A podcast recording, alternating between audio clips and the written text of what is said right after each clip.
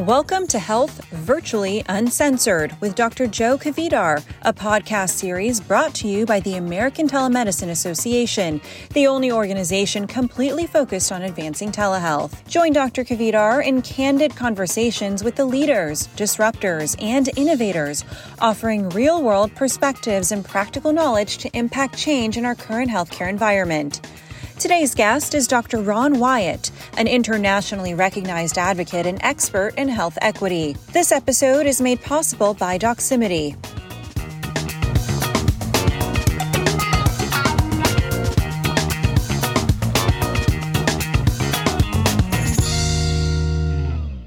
Hello, I'm Joe Kvedar, and I'm the host of the ATA's podcast series Health Virtually Uncensored.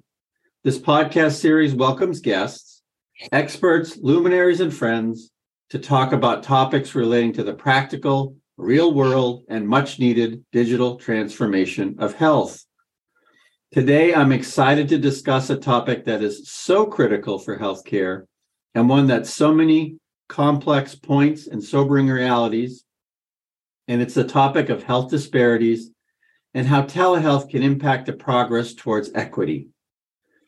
I don't think we need to talk too much about the data that underlies this whole challenge, but I know we saw it in stark clarity during the pandemic. So everyone is now, if you weren't up to speed before, you are now. But health disparities have always existed, uh, underscored by inequity in social, economic, and racial status. In my last podcast with Charlotte Yeh of AARP, she also touched on the prevalence and repercussions of ageism in healthcare. So there's all kinds of disparities. And if you didn't listen to that one already, I'd love it if you go back and take a listen after you finish this one. So I was encouraged knowing that this problem uh, came to light during the pandemic, and and uh, there were there were really two sides, I think, to the argument. Some people said telehealth hmm. augmented disparities. Some people felt it was a way to uh, lessen disparities. So we're going to talk about that with my guest today, um, who was the co-chair, and, and the reason I have Dr. Ron Wyatt on is because he's the co-chair of the ATA's work group to uh, create uh, a framework and plans around eliminating disparities through telehealth. So let me just introduce Dr. Wyatt and, and we'll get into a discussion. I know this is going to be a really exciting one. Dr. Ron Wyatt is founder and CEO of Achieving Health Equity and the former vice president and patient safety officer for MCIC Vermont. And we didn't get a chance to talk about this uh, uh, off air, Ron, but I'm a Vermonter. I grew up in and went to school in Vermont, so we we have a bond around Vermont. It seems. anyway, he was also the first patient safety officer at the Joint Commission. He's also former co-chair for the Institute for Healthcare Improvement (IHI's) Equity Advisory Group, and is faculty for the IHI Pursuing Equity Initiative. Ron serves on multiple boards and is a sought after national and international speaker and author.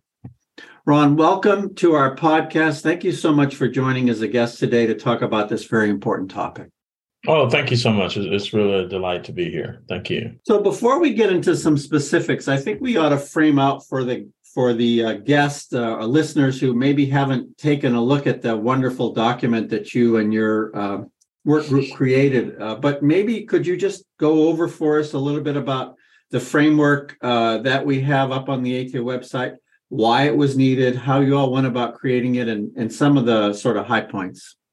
Yeah, sure. Uh, uh thanks for that. I, and and I don't recall kind of the history of when the first conversation took place, um, but we we began to talk about if we began to build a robust, sustainable framework for the delivery of reliable uh, telemedicine, where would that start? And as those conversations began, like many conversations around inequity and disparity, it really started with the issue around access. And my position then and now was probably that's the, if you think about, we initially, we talked about an iceberg model. So you began to think about access as that part of the iceberg that's visible. We walk through a, a series of thoughts. What's the known known? So the known known around telehealth is going to be disparities do exist that in order to sustain telehealth that will get to more positive outcomes and close a disparity gap, certainly access or what we just end up describing as connectivity has to be thought about. And again, not to not to understate any area of this, but I really said that's probably going to be one of the easier things to get to. We really need to think about if you again think about the iceberg model and, what I would call the unknown unknowns. And, those are the things uh, that are, are, as I described, down in the deep, dark, cold water around an iceberg where many people either don't want to go or afraid to go uh, uh, or just uh, worried about what, what they would encounter. So part of that, then I said, let's let's start to build off of the unknown unknowns, work to solve them as it relates to telehealth, and then move up towards uh, access and connectivity. So we said, okay, borrowing from the work of the, the legendary Camara Jones, we have to address the history of disparities in telehealth, the history of disparity and inequity, and how it operates in the system. We cannot be ahistorical. Next, what is the role of the different cultures that we need to address inside of telehealth uh, in order to build a robust system? And you mentioned one of those already. Is it is it racism? Is it ageism? Is it issues around identity uh, as sexual orientation, gender identity? Next, and, and, with a lot of data to support, then what is going to um, move populations towards trust uh, as a part of a successful telehealth framework? Because again, the data says that there is a tremendous amount of mistrust, distrust, no trust inside of the current healthcare system. So why would it be any different with approaches to telehealth? And then um, the, the next area that is unavoidable and a requirement inside of these kinds of big system changes. And the simple question is, how would racism operate inside of a telehealth system? And, and there we said we're going to focus on uh, structural uh, anti-racism as a part of a telehealth framework. So that became the base of a pyramid. Those those things that are likely the most challenging ones, and then moving up, what what where will we go from there? Uh, then how do we build a telehealth system that is going to be inclusive again in a sustainable way?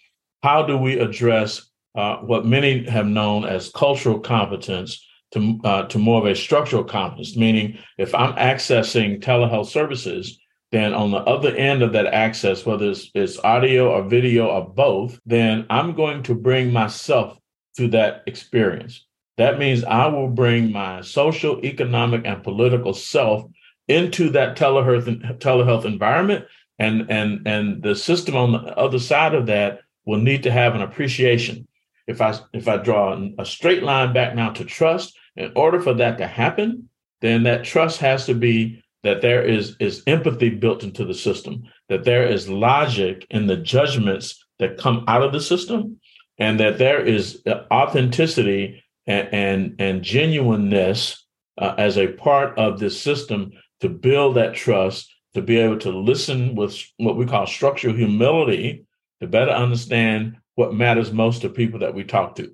Then get into the areas we know a lot about but need to improve and for the purpose of telehealth are issues around literacy, that digital literacy as well as health literacy. And then you go to affordability and how this will be paid for inside of our current payment structures and systems. And then you get to what we we went from talking about access to connectivity. So that really is how that pyramid framework came to be. Just wow! There's so much uh, depth in in that, uh, uh, we're, and we're just so really lucky to have you uh, in the role that you're in, helping us uh, with this at the ATA.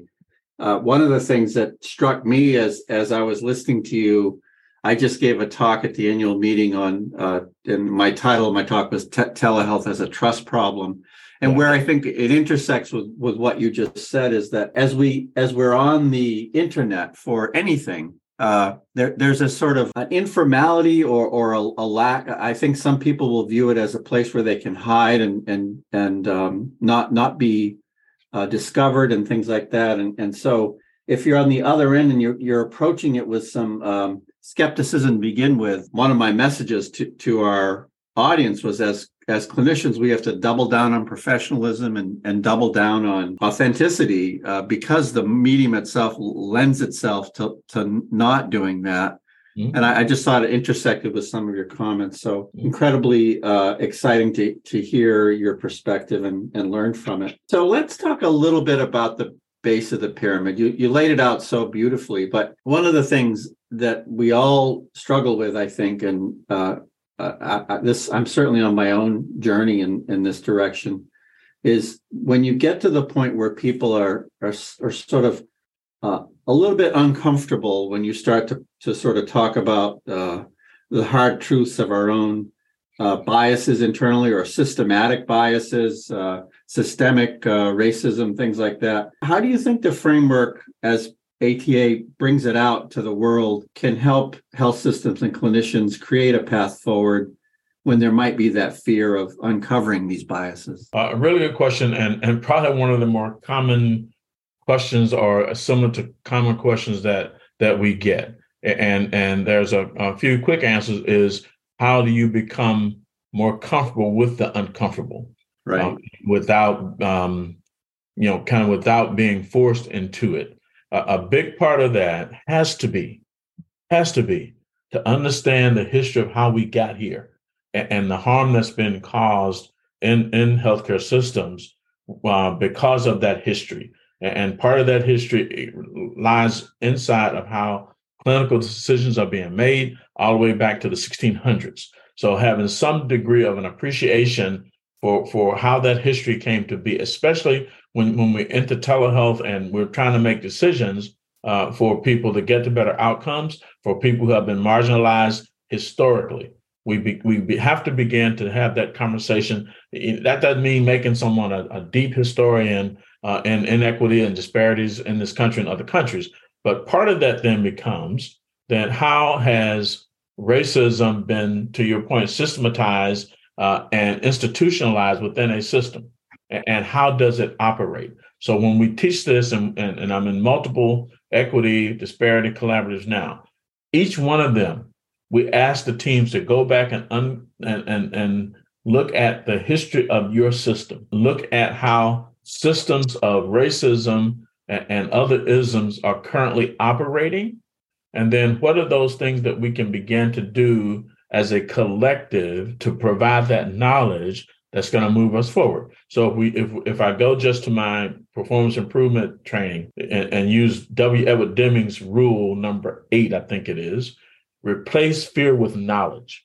So part of the effort in this telehealth framework is beginning to provide that knowledge, historical knowledge, cultural knowledge, uh, in order uh, to identify those structures within a system and within an institution that may be race based, that, that may be gender based, that may be size based, that may be ableism based, that may be based in people that don't have a what we think of as a home. So if a person is living in a tent city in a, in a major urban area, then how are we going to address what's what's systemically and, and institutionally operating in that setting if we want to deliver reliable, responsive, empathetic, logical telehealth services to those different populations? That means that we have to approach it with humility and ask populations to help us Tell us what matters to you. Let us build a new system that's going to respond. And, and, and I break that down and say our ability to respond, which becomes our responsibility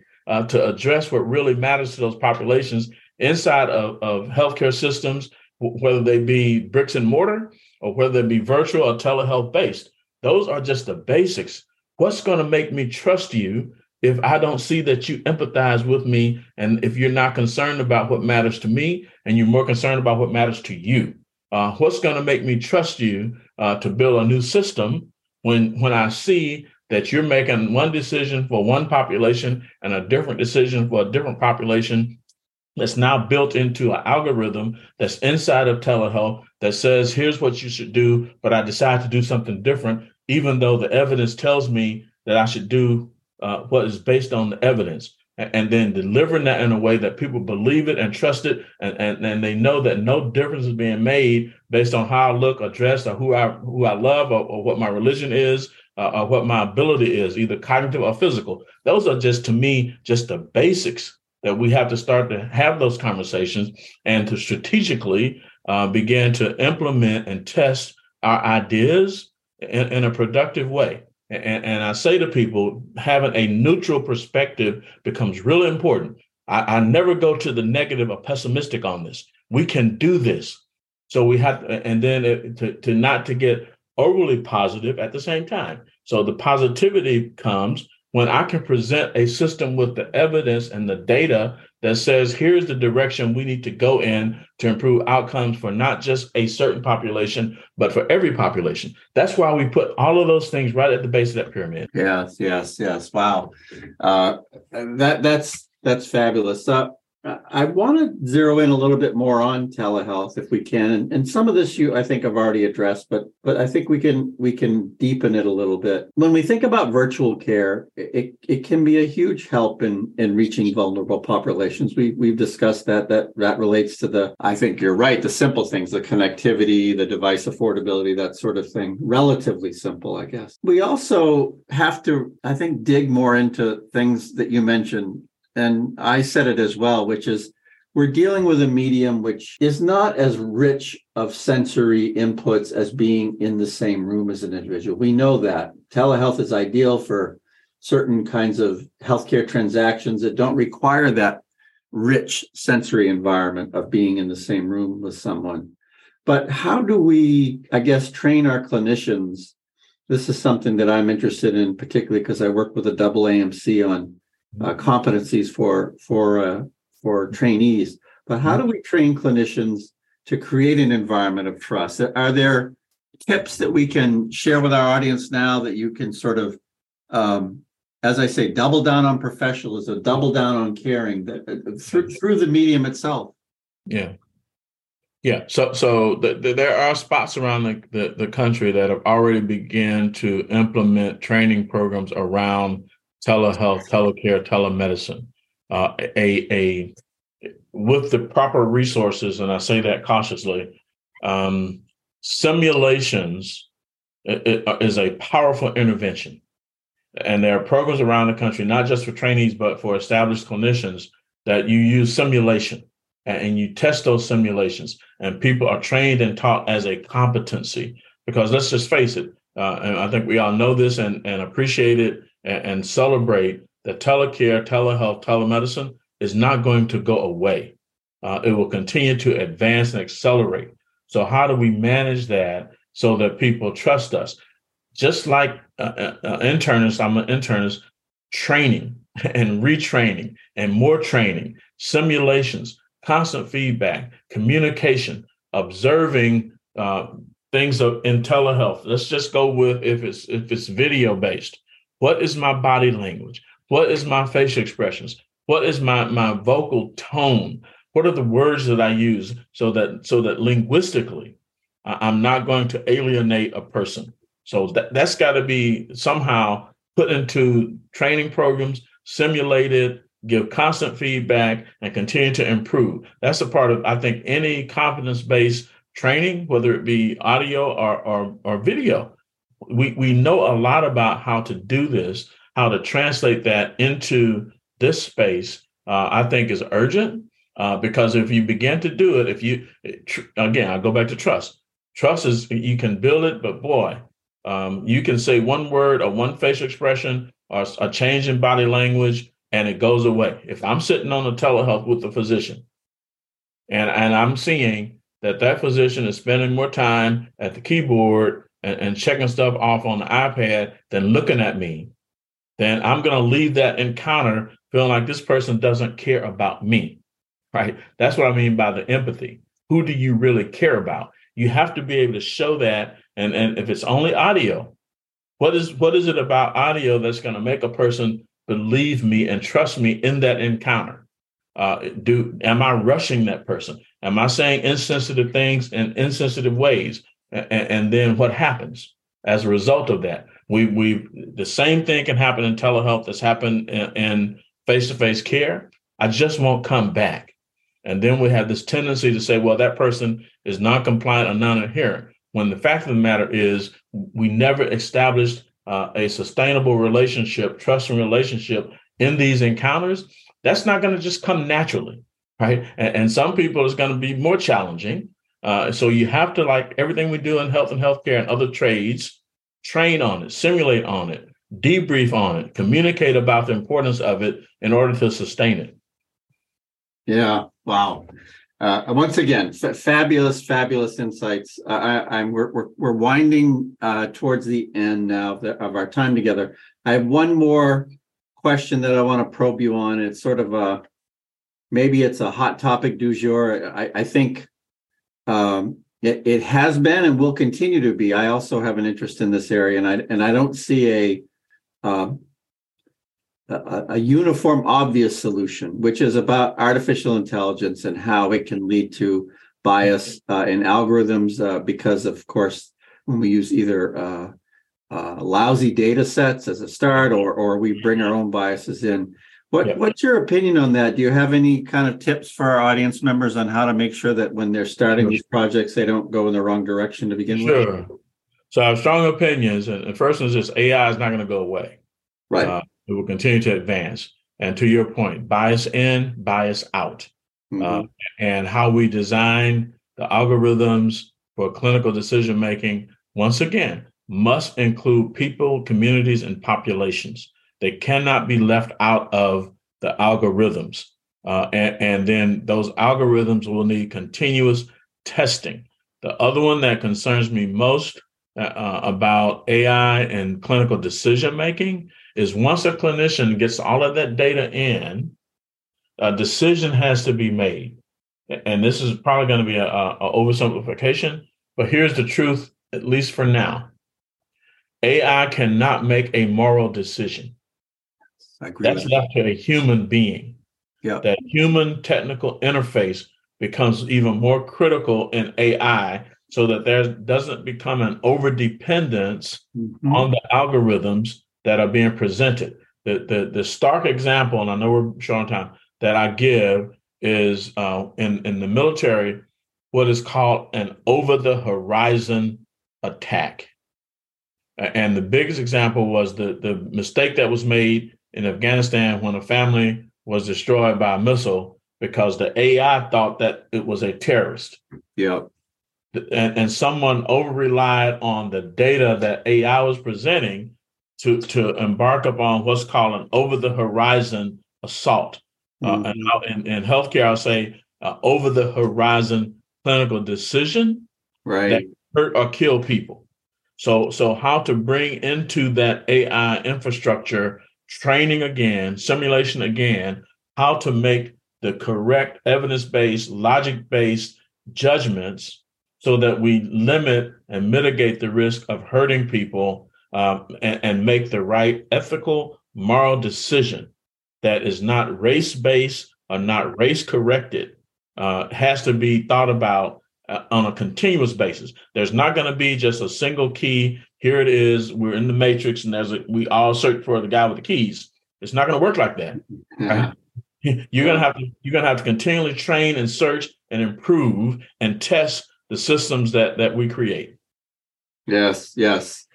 Well, that, that that's a great place to to uh, to conclude. I I, I want to conclude by uh, saying something that I thought was profound, and I heard this from you in a different interview, and and I'm quoting you here that's saying this is not hard work, but heart work, and I, I that just resonates so much with me because it focuses on what we all really want to do here and why most of us went into this field in the first place. Thank you Thank Dr. You. Ron Wyatt, so much for joining me in this thought provoking discussion. Um, you've given me a lot to think about, and I know our listeners too about this very broad topic and and again the base of the pyramid and how important that is. Yeah. If people want to reach you uh, or learn more about your work, is there a place they can find you, a website Are you on social media? I'm on LinkedIn and and that's it. And I just want to take time to thank you and your team and and, and the listeners. I will say this: maintain, as you already said, the hard work, but maintain the optimism in telehealth work.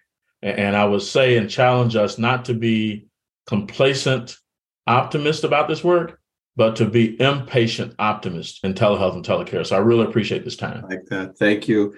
For listeners who want to learn more about, for listeners who want to learn more about the framework for eliminating disparities, visit our website, americantelemed.org. You can find the ATA on Twitter. You can find us on LinkedIn. You can find me, Joe Kvedar, on those platforms. Certainly, we'd love to have, if you enjoyed this episode, take a few minutes to like, rate, review the podcast, and subscribe. If you subscribe, then you don't have to think whether we're inviting a, a critical thinker like Ron Wyatt. You just shows up in your in your podcast feed and that's a beautiful thing. So thanks everyone for listening and we'll catch you next episode.